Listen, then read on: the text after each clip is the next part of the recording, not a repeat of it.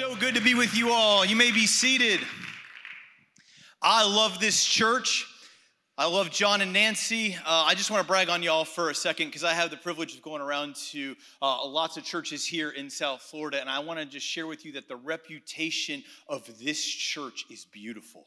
What God is stewarding here at Greenhouse is rippling throughout South Florida. Not only your generosity, but what this church is known for in this community. And even right here in Western High School, the story of how y'all have loved on this school and adopted this school is cascading throughout all of Broward County and the school system. So you have so much to be proud of as a local church. So give yourself a round of applause. But as, uh, as we just talked about, I lead a unity movement. Uh, I get churches to work together, to view each other as co laborers rather than competition. And when I jump on an airplane and someone asks me, you know, in small talk, what do you do? I say, yeah, I, I lead a unity movement. And, and they look at me, usually, if they're not a Christian, they go, you mean churches don't work together? Like you see, the, the lost, our unsaved friends and neighbors assume that local churches work with one another, that they love one another, that they, that they speak well of one another. So now on an airplane, I say, uh, Yeah, uh, I actually herd wet cats in a minefield.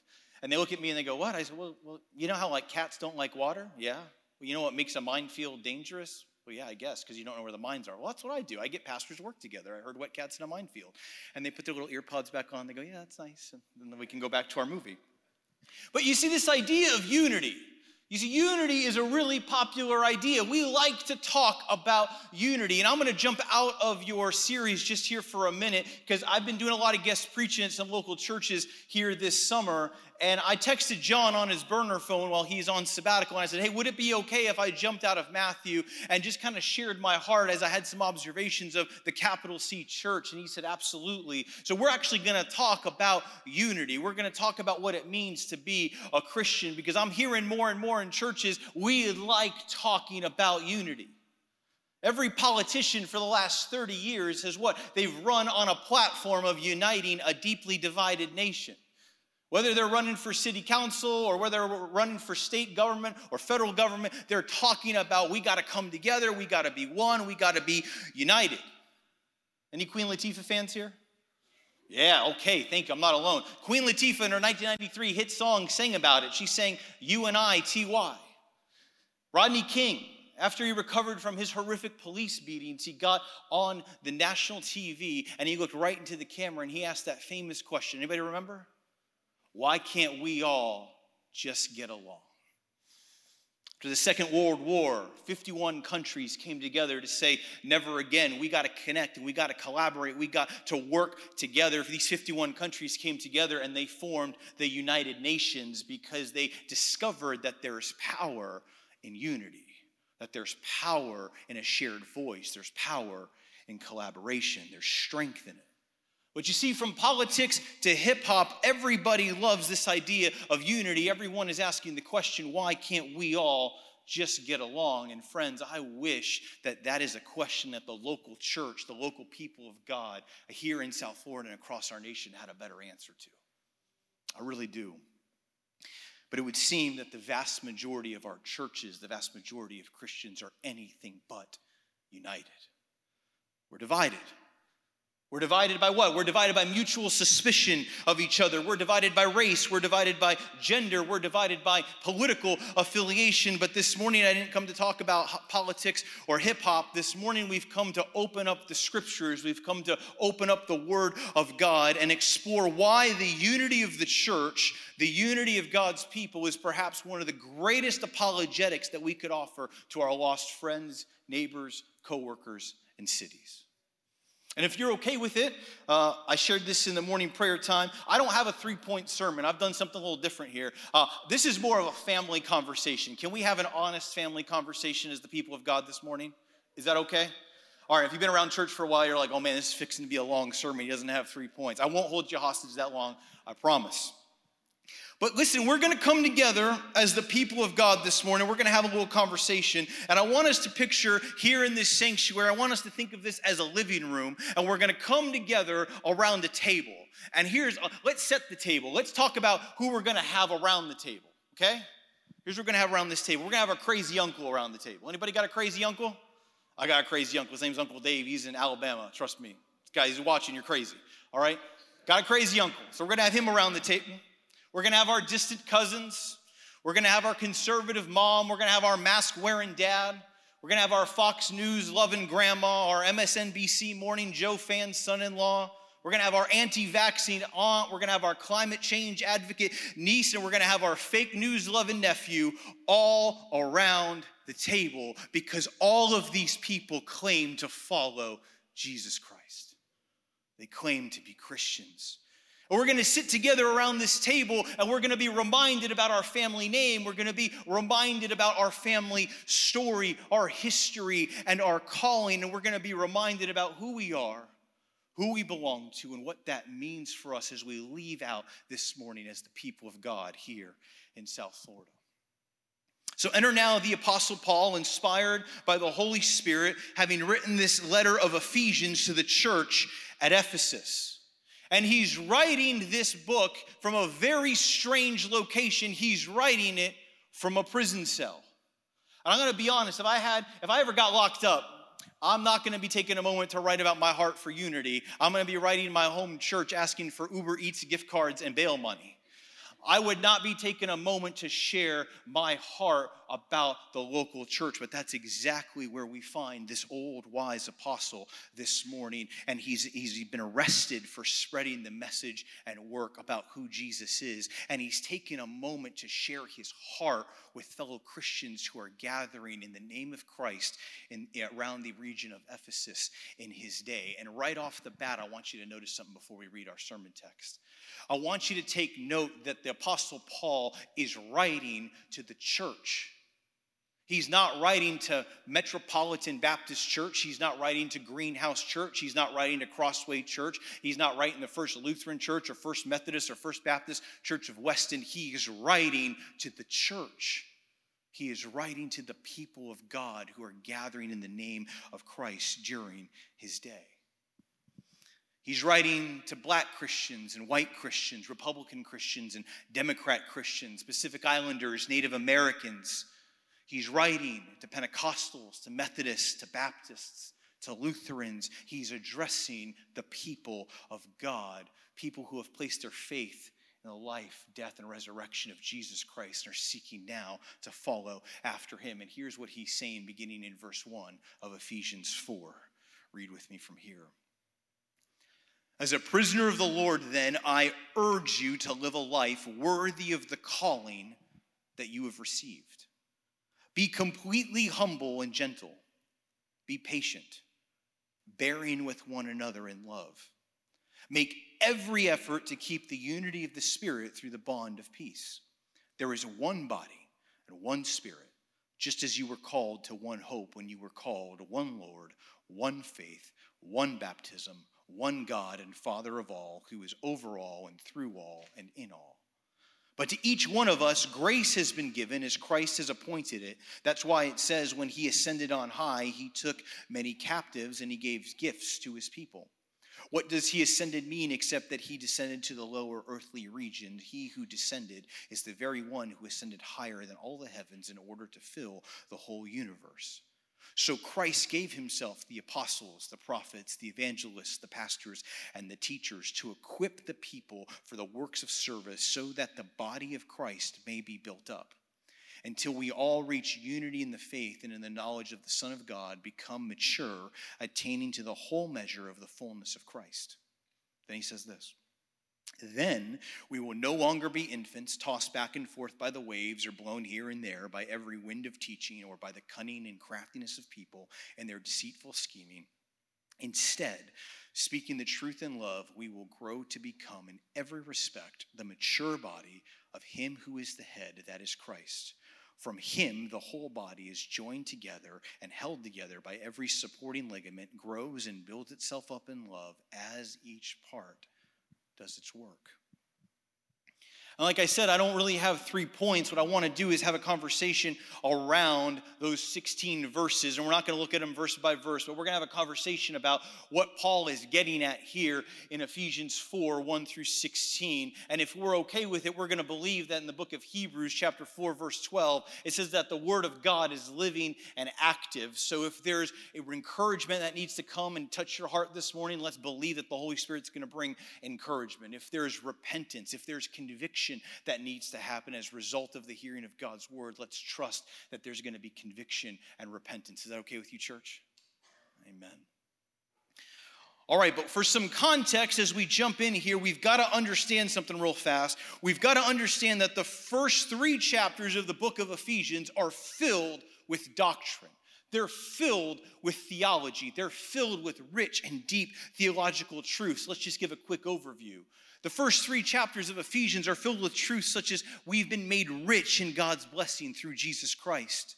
We've seen that we as Christians, when we place our faith and trust in Jesus, our minds have been opened up to understand the breadth and the knowledge of God, and that God has demonstrated his power in Christ. We've seen that we've moved from death into new life, and that is our shared story as the people of God. And then we've seen that the gospel, the good news about who Jesus is and what he's done, is not just now for the Jews, it's also for the Gentiles, it's for the entire world. And now, on the back end of all of that doctrine that I just gave a real fast overview of, on the back end of all of this rich theology and these deep truths about Christianity, Paul now moves into praxis.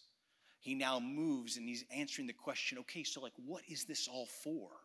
What does good theology produce? What does good doctrine produce? What is Christianity all about if we claim to follow Jesus Christ? And if we can go back to this idea of having just an honest family conversation real quick this morning, I'm concerned that as I look at the churches across South Florida and the churches of our nation, is that we've created a people who are known more for what they are against rather than what they are for. We've created a church for every kind of subculture, a community of like minded people, people who can explain who Jesus is, even tell you what that means for them in their life, but they can't seem to get along with other Christians who have different ideas about politics, about music, about science, about baptism, about the end times, just to name a few things. You see, these people, though, they're filled with doctrine. They're filled with theology. They, they, they know things. They can argue the faith. However, as we're going to see this morning, is that doctrine without demonstration is dead. It's useless. We're going to see that our behaviors actually follow our beliefs and that our identity, who we are as sons and daughters of the King of Kings and Lord of Lords, is actually the commonality and the fuel that propels the work of God forward. And it just hit me that I think we accidentally came up with three points. See, I can't even get out of it me as we did if I tried. So Paul was opening up our passage this morning and he's saying, therefore, and I had a seminary professor say every time you see a therefore in the Bible, you should ask, why is it therefore? So, therefore, now on the back end of all of this rich truth, all of this theology, all of this explanation about Christianity, he says, now I urge you to live a life worthy of the calling that you have received. Make every effort to pursue the unity of the Spirit through the bond of peace. You see, the church, even, even the movement of Church United, we're good at talking about unity. The church has a fantastic talk game. We're really good at brand management. We know how to say it. We know cool taglines. We can market it. We can get t shirts. We'll send you a mailer. You bring your kids and we'll have a good time. We know how to market something in the church. See, we can even talk about it. We, we, we can argue our faith. We can have all the right answers. But if our walk doesn't match our talk, if the watching world sees us as divided, as angry, filled with conspiracy theories that lead us to this hopeless and pessimistic view of the world, they're going to continue to ask, What good is that faith? Well, I don't want to be a part of that. Friends, I don't care if you quote Pew, Barna Lifeway, U.S. News World Report, all the research is showing that the next generation, our, our lost friends, neighbors, and coworkers, are looking at the church they're going, What good is that at all? What is it then that can help us? What can bring us together and urge us to pursue the unity of the Spirit through the bond of peace? You see, Paul here in Ephesians 4 1 through 16, he seems to suggest that our behavior follows what we actually believe. They expose what we actually believe. He says, I urge you to live a life worthy of the calling that you have received. And he's using this word walk in the original Greek. My name's Eddie Copeland. I know it doesn't scream Greek, but I was actually born and raised in Athens, Greece. So I got to give you a little Greek. He's using this original word walk in Greek as a metaphor to the Christian life. He's talking about the holistic experience of a Christian. He's actually talking about your character, your conduct. He's not talking about how you show up on your front stage persona. He's talking about your backstage reality. And he's using this word walk. He says, walk worthy of the calling that you have received. So look at the church today. I see so many gifted communicators. I see people flocking to churches, following these capital L leaders. But when you get with these leaders, you don't have to Google the headlines just to find this out. You realize that their front stage gifting, what they present to you front stage, is nothing like who they are in the backstage. You see, counselors call this phenomenon cognitive dissonance. I wrote my master's thesis on spiritual abuse and disillusionment in the evangelical church. There's like 12 sermons in that. Maybe one day I'll come back and preach that. But cognitive dissonance is the hardest thing for the human brain to carry. We are not designed to carry dissonance. Dissonance is simply experiencing something one way when we know it should be another. And you see, there's all this talk about uh, the next generations leaving the faith and they're deconstructing. Who's here? That, who, who's here heard the word deconstruction? Anybody? Yeah, a lot of people talk about deconstruction these days, but let me tell you this, just a little quick aside. Deconstruction always follows a pattern. It starts with cognitive dissonance. It starts with experiencing the people of God one way when you know deep down it should be another. And that dissonance, when left unchecked, leads to disillusionment. And if we don't talk about disillusionment, that's the fork in the road moment that leads us either to a deconstruction of our faith and walking away, or it leads us to deeper discipleship. And I think the question is that is that one is one before the church today. What are we going to do about our dissonance and our disillusionment that is filling the next generation, that is filling the dinner table and our kids' Instagram posts and what they're actually wondering about the church? See, the church, the people of God, are meant to be a people who bring light and life to the world. Our salvation, our belief in Jesus' death and resurrection isn't a get out of hell, get out of jail free card or a box that we check on the back of a welcome card. No, no, no, no. Our faith, our salvation is for the life and flourishing of the world. It's for the life and flourishing of Davie, of Sunrise, of Coral Springs, or wherever God has planted you and your influence. Encountering Jesus is meant to produce these things called love, joy, peace, kindness, goodness, faithfulness, gentleness, and self control, or what this same Apostle Paul calls the fruits of the Spirit, just one book over in the book of Galatians. Y'all been looking at your series, Following the Hard Sayings of Jesus. Following the hard sayings of Jesus means dying to yourself and having the Spirit enter into your life so it looks more and more like love, joy, peace, kindness, goodness, faithfulness, and the fruits of the Spirit. You see, good doctrine, good theology, Christianity produces the fruits of the Spirit in our lives. And now we're getting another look here this morning at what good doctrine, good theology produces. Paul says, Be completely humble and gentle, be patient, bearing with one another in love. He's saying, Christian, follower of Jesus, your behaviors follow your beliefs. Your behaviors aren't apologetic or the proof of what you actually believe. Why? Because doctrine without demonstration is dead. Doctrine Christianity without love, without joy, without peace, without love and unity, without the fruits of the Spirit is nothing more than a resounding gong or clanging cymbal. People don't want to hear it. Matthew 5:13 puts it this way. He says, "You Christians, follower of Jesus, you are the salt of the earth.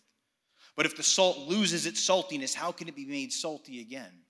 It's no longer good for anything except to be thrown out and trampled underfoot." Good theology, good doctrine without demonstration, without life altering, character altering effects on our words and our actions is useless. And frankly, it's unattractive to the watching world. Our friends at Barna Research, just last month, I was just with them. They just unveiled a national study where they surveyed our lost friends, neighbors, and coworkers, people that have yet to cross the line of faith or wouldn't identify as a Christian at all. And they found something really interesting. They found that 71% of our unsaved friends, neighbors, and coworkers are actually open to discussing the teachings of Jesus and his implications and those teachings' implications on their lives. In fact, 71% of them have a positive view of Jesus. Yet only 9% have a positive view of a Christian in their life. You know what that is? Cognitive dissonance. 71% of our friends are open to talking about Jesus, yet only 9% have a positive view of a Christian. You see, you can have all the right answers. We can have the flashiest marketing. We can have the greatest Sunday morning experience. You can have seminary degrees. You can keep up with all the podcasts. You can read all the latest Christian living books or whatever. But if you're a jerk, if you're stingy, if your walk doesn't match your talk, the watching world is going to continue to say, yeah, no thanks to the Christian faith. Friends, what we need in the church today, what we need in the church in South Florida, what we need in our own lives and in my own heart and my own life is a walk that matches our talk. We've got to wrestle with the Lord and ask, How can I die so that something new can live in me and in our communities? We need in the church today a people whose lives and whose gifting and whose character matches what they believe about who God is, about what He's done through Jesus and who they now are in light of His life, death, and resurrection. Why? Because there is one body, one Lord, one Spirit, one faith, one baptism, one God and Father over all. Here's the thing you know, when Christians behave badly, our unsaved friends don't make the difference. Oh, that's a greenhouse, or that's First Baptist Weston, or that's Calvary Chapel. They don't make the distinction of that. They don't know the difference. When they see us and our lives out of step with the character and conduct of what God has called us to be, they just make this mental check of, yeah, that's what I thought about Christians. Why, guys? Because we are hardwired as the people of God. We have the same story. We share a commonality. If you're here this morning and you've placed your life, you've placed your faith in the life, death, and resurrection of Jesus Christ, we have a commonality that transcends race, politics, financial status, or anything else the world would use to divide us. We have moved from death into new life together. I was blind and now I see. You were blind and now you see. I was lost and now we have been found together. This is our shared story. Guys, this is a story of grace, and grace is not something that you discover on your own. Grace is something that finds you. So now Paul is saying, in light of all of that, in light of your shared story, in light of your identity, in light of this doctrine and this theology, walk worthy of the calling that you have received, or walk worthy of the grace that has found each and every one of us if we call ourselves followers of Jesus Christ and have placed our faith and trust in Him. Because that is what unites us who Jesus is, what he's done for us on the cross, and who we now are as his sons and daughters of the King of Kings and Lord of Lords, more loved, accepted, and approved of than you could ever dare dream or imagine. This is what holds us together as the people of God. This is why we are called to make every effort to pursue the unity of the Spirit through the bond of peace. We share the same Lord. We share the same baptism. We share the same body. We share the same hope. And we share the same faith in Jesus Christ as the other gospel believing churches down the street. If I had time, I'd love to go around and talk to each and every one of you and ask you what are the first three or four kind of words that jump to your mind when you hear the word Christian. And our friends at Barna, that same study that I just quoted, actually asked that. But I'd imagine if I went and did that in this room, they'd be probably pretty popular things, right? We'd have some nice things to say about being a Christian. But our unsaved friends and neighbors, here are their top four words when asked, How do you describe Christianity in a word? Judgmental, top of the list. Hypocritical, second. Unloving, third. Political agenda, fourth. That study goes on to find that a vast majority of unchurched Americans believe that church is more about organized religion than loving God and loving people. Let that sink in for a second. Friends, the watching world is making it clear that Christians aren't doing too well. Let me personalize this that Eddie Copeland is not doing too well at living out the unity of the Spirit, pursuing the bond of peace, being completely humble and gentle, patiently bearing with one another in love. Here's the curious thing to be a Christian literally means to be Christ ones, to be his called out people, the ones who demonstrate and live out and build his kingdom here on earth. And what our non believing friends and neighbors are saying is they see the people of God as so judgmental, so hypocritical, and so irrelevant, rather than a united countercultural people living out their love for God by loving those around them, even those that have vastly different beliefs and opinions in them. But let's talk a little bit more about our shared story. You see, as we've talked about, our shared story simply as Christians means that I was lost, and now that I've been found, it means that I've been someone who has moved from death into new life. It means that I've moved from being an enemy of God to a son and a daughter of God through trusting in the life, death, and resurrection of Jesus. It means, if you're a Christian this morning, it means that you're not someone who's defined by your achievements or your failures your good works or your reputation, but by the grace and mercy of Jesus Christ. You see, to be a Christian changes everything because to be a Christian means I'm part of a new family. I'm part of God's family. I'm part of the body of Christ. And I've been given a new name. I've been given a new identity as a son and as a daughter of the King of Kings. I've been given a new heart. I've been given a new calling. I've been given gifting. And I've been given purpose, or what our text this morning says, I have been given a measure of grace.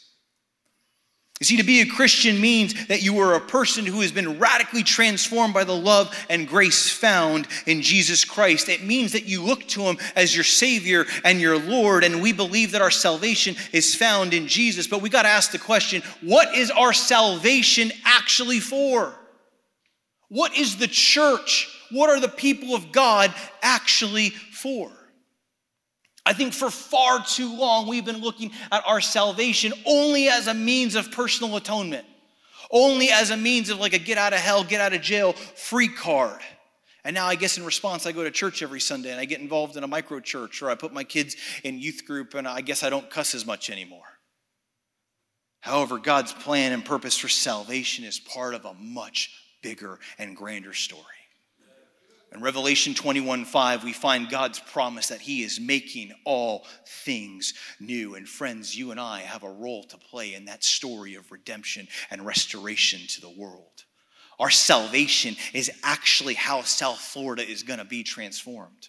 Our salvation is how Davie is going to look a little bit more like heaven each and every day, a little bit more like heaven lived out on earth. However, for just a little bit of context, and in the spirit of keeping this family conversation going, if I can go off on just one quick tangent, I think that we as pastors and we as the church have, have, have set you up and have propagated a model that is designed to fundamentally abandon this core gospel truth. I don't think we just need more pastors and more churches here in South Florida. I think we need thousands of gospel saturated Christians, people who understand their vocation and the power of their influence, deployed into every sector of the marketplace, bringing love, joy, peace, kindness, goodness, faithfulness, gentleness, and self control to all of the places that our influence extends. And this idea comes right out of our text this morning. Look with me at verse 7. It says, To each one of us, grace has been given. Or the original would say, gifts have been given. To each one of you, gifts have been given. You see, what John and I do Sunday after Sunday, or what your other pastors, your vocational staff pastors do Sunday after Sunday after Sunday, is not the Sunday morning show, the Sunday morning experience, the Instagrammable moment. Let me go get my miracle, tweet about it, and go back to work on Monday. That is not what it means to be a Christian. You see, what John and I do every Sunday is to remind the people of God, to reorient you, to remind you back to who you are, who you belong to, and what that means for your cubicle on Monday.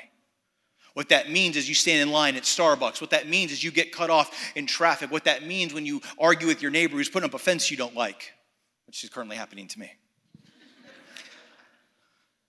Our job is to remind you who you are and who you belong to, or as it verse 12 puts it, to prepare the people of God for the works of service so that the body of Christ may be built up. And I love how Ephesians 1:23 in the message translation puts it. It says the church, the people of God, the church is Christ's body through which he speaks and acts and through which and by which he fills everything with his presence. The church, God's people, you and I are the means by which God is bringing his kingdom to the world. You and I, united together through the power of the Holy Spirit, is how God is filling everything with His presence. It's how He's filling our homes, our dinner tables, our streets, our office buildings, our mom meet meetup group at, at the park, our neighborhood association meetings, our standing in line at Starbucks, our schools. Everything, you and I, the people of God, are how God is filling everything with His presence. Our salvation is for the life and for the flourishing of the world. And friends, like I just mentioned, if I can go off on this tangent for a second, I think that we have set you up completely unintentionally to abandon this fundamental truth as the local church. Somehow and somewhere along the way, we started to believe that churches need to have more and more staff and more and more programs and programs to replace the programs that are going out of style and programs to reach these people and programs to reach these people. And we have forgotten that God's plan A, and He doesn't have a plan B, are the people of God in the pews. You are the program of the church. I'm not speaking against programs, but I'm saying we've gotten so, we got to reach them and then we got to have this and that. And guys, we are how God is bringing redemption and restoration to the world. The people of God are the program of the church. We've made church and about being a Christian so much about just get them to church on Sunday, invite, invite, invite. We've made it about the Sunday morning show and the Sunday morning experience. Let me just go get my miracle moment that we have forgotten the very reason we're here to start with. We aren't here for the lights, we aren't here for the music, the kids' ministry, the youth group, or for any other reason. We aren't here because John's such a gifted communicator, which he absolutely is. We are here because we are God's people saved by grace for the life and flourishing of the world. And we gather to remember who we are.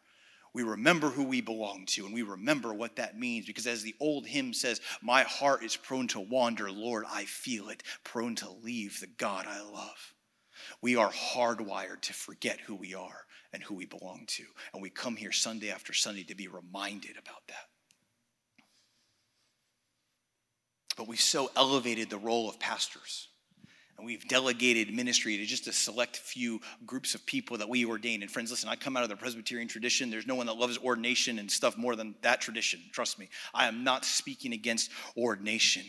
But somewhere along the way, we've created this sacred secular divide that says, no, no, come on, Eddie, what you and John do on Sunday, that's more important than what I do as a stay at home mom or as a plumber or as a professional or as a postal worker. And this sacred secular divide is killing the voice and the prophetic witness of the church. The scriptures this morning would actually support that. It would point us in a really different direction. It says to some, to some to a select few if you look at the Greek. He gave the gifts of apostles, teachers, prophets, and evangelists and pastors. But Christ gave us those roles to prepare God's people for the works of service so that the body of Christ may be built up. If you're here this morning and you've placed your faith in the life, death, and resurrection of Jesus Christ, if you've repented and turned from your old life and have run towards Jesus, you are the hope of Broward County. You are the hope of South Florida. You are the hope of Davie. You are the hope of your dinner table, your children, your workplaces. By the power of the Holy Spirit, you are the hope of the world. But for some reason, Gotta go back to my tangent here real fast. We've created this sacred secular divide that says, no, no, no, Eddie, come on, man. What you and John do, you're called to ministry. I'm merely a blank. I'm a stay at home mom, an IT professional, a pastor, a postal worker, a plumber. Come on, man. Like, my job, sure, I'm a Christian, but my job is to make money and to give it to the church and give it to ministries because they're actually doing the work of God in the world. And friends, nothing could be further from the truth. If you're a Christian, you are called to full time ministry Let me say that again. If you're a Christian, you are called to full time ministry. We are not called by God to withdraw from the world. We are called to engage the world, to run, to be the first responders to our community's lostness, pain, and brokenness around us because we, the people of God, is how He's filling everything with His presence. You're called to bring the kingdom, to bring the realities of the kingdom love, joy, peace, kindness, goodness, faithfulness, gentleness, self control, patiently bearing with one another in love to every place your influence extends, right here, right now. You see, to be a Christian means you are part of God's family. You are His body, you're His hands, you're His feet, you're part of His redemptive story. The church, God's people, you and I are the body of Christ. We're his mouthpiece. We, we bear his image and witness to, to, to the watching world, and the church has been given as a gift for the life of the world. And you see, the church maintains this hope. They maintain the hope of this coming redemption and restoration by living out and by demonstrating that hope and redemption right here, right now. And that hope shines brightest in unity. Our words matter, our actions matter. Our silence matters. Our inaction matters. We are to be the hope of God scattered throughout the world for the life and flourishing of the world. You see, we need each other. It's part of our divine design. My right hand can't do what my left hand can do. My, my feet can't function without my head. It was designed to be that way. We need each other. You see, this is why we can pray for First Baptist Weston down the street to double in size.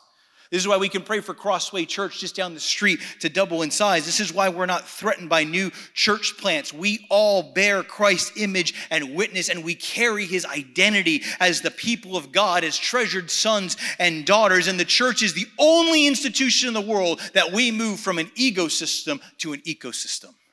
We move from a place where it's about me to a place where it's about us about what God is doing in and through us. You see, to be a Christian means that we can demonstrate the extraordinary thing grace can do through ordinary sinful people. Why? Because we've moved from death into new life. Together, we share one Lord, one faith, one hope, one baptism, one God and Father over all. And friends, as we start to close here, God knew that we could not achieve what He's called us to do on our own.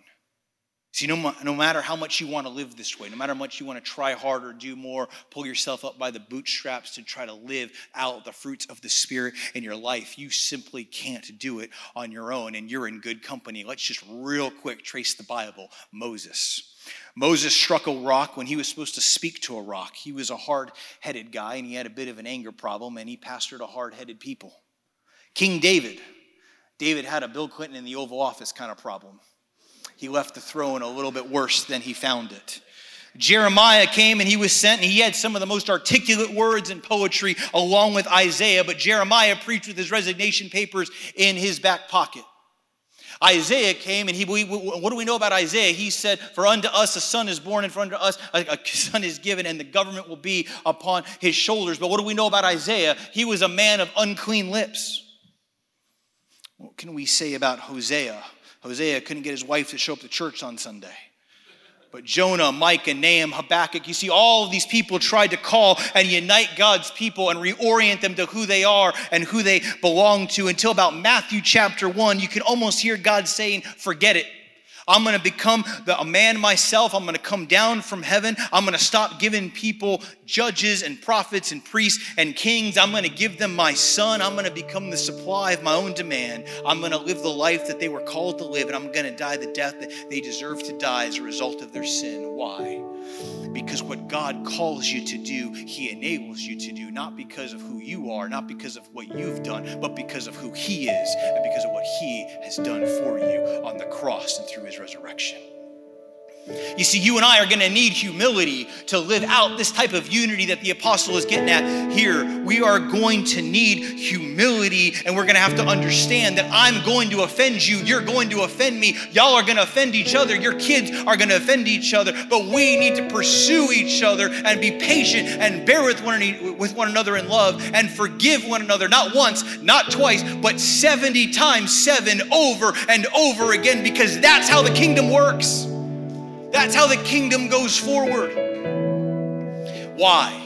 Because we aren't the church all by ourselves. We aren't the church who thinks the same way, votes the same way, dresses the same way, worships the same way, reads the same people. No, we are the people of God. And friends, we don't do theology all by ourselves. I'm way overeducated. We don't do theology all by ourselves. We don't need to know all there is to know. We don't know all there is to know about God on our own. We all have different experiences. We have different stories. And all of our experiences and our life stories have caused us to put a little different emphasis points on different types of doctrines within the Christian faith. I've been educated by a lot of dead white men who've shaped the places where I put emphasis on my theology, but I need the voices, and you need the voices of dead and living minorities who don't emphasize the same doctrinal points that I do. Why? Because that's the body of Christ. There's one body, one Lord, one Spirit, one hope, one faith, one baptism. And friends, I promise we're going to close now. But can I just humbly submit to you that we've practiced a brand of Christianity that emphasizes the saving of the soul but neglects the condition of the body of Christ? I'm all for saving souls, guys. What it means to be a Christian is to spread the good news about who Jesus is. But we emphasize the saving of the soul but we neglect to ask the question and the implication of that salvation for the rest of the people of God. You see, we've, dem- we've demonized Republican Christians, Democrat Christians, mask wearing Christians, rich Christians, poor Christians, ethnic Christians, minority Christians, female Christians, or any other member of the body of Christ who doesn't look like us, think like us, and friends, it's gotten us to where the church is today. And why am I taking a little bit longer to belabor this point? Because only 3% of South Florida identifies as an evangelical Christian.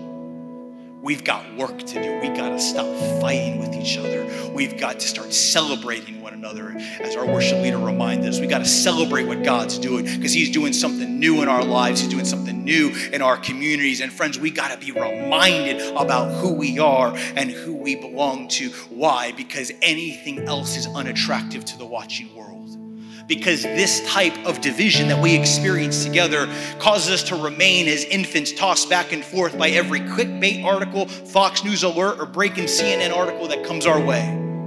We've allowed ourselves to be blown here and there by every wind of teaching and by the cunningness and craftiness of men and their deceitful scheming, rather than speaking the truth about who God is, what He's done for us, and who we now are together in light of His love. So, what is the hope of our unity? How are we ever going to overcome our divisions together? And here's the last thing I'm going to say. This wise old African American pastor's name's Doug Logan once told me, he says, I'm going to tell you how you and I are going to become one. Because on a hill far away stood an old rugged cross that emblem of suffering and shame. There they put nails in my Jesus' hands, and they put a spear in his side and a crown of thorns on his head, and he died. He died until death died. He died, as this old black pastor told me, until he rocked and reeled like an old drunken man. But he didn't die for corporate greed or white evangelicalism. He didn't die for wealthy suburbs or poor hoods. He didn't die for black Christians or white Christians, Hispanic Christians or Asian Christians. He died for us all. He died for you and me. He died to make the ground at the cross level. So when we meet God, we've gone through one door, one faith, one Lord, one baptism, one hope, and one Father over all. Because, friends, that is how the gospel works. Friends, as we close, I'm going to invite you. If you're a Christian this morning, I'm going to invite our prayer partners up here If you're a Christian this morning and you need to ask God to, to, to, to, repent of some unforgiveness that you're harboring, maybe you're at odds with someone in this church, maybe that you're at odds with another church, maybe you didn't leave your old church right, maybe you need to come and ask God to meet you, to heal you, so that as much as it depends on you, Scripture says, be at peace with all people. Maybe you need healing from a past church experience. Maybe you need God to ask you, Lord, do something supernatural in my life. Cultivate the fruits of the Spirit. Cultivate love, joy, and peace. Lord, give me a patience. Give me a forgiveness that transcends anything that I could do on my own power. And if that's you, I invite you to come and receive prayer. But maybe you're here this morning and you're like, man, like I've, I've never heard anything like this before. Like I, I was just exploring Jesus. Friends, can I tell you? If you want to meet Jesus, we, would love to talk with you about Jesus. We would love to talk with you about the man who took a broken mess like me and turned me into something beautiful, turned you into something beautiful because you experienced what life looks like. You've experienced what dying to yourself looks like. So we can turn to Jesus and find life and find hope and find the power to live a life that is so countercultural and so attractive to the watching world. God wants to do that in your life. If you've not trusted in Him, I invite you to come forward and talk and pray with someone who would love to introduce you to Jesus. Friends, would you pray with me? And Could we ask God to meet us in this place as we sing and as we pray? Our Father and our God, we come before you as your children, sons.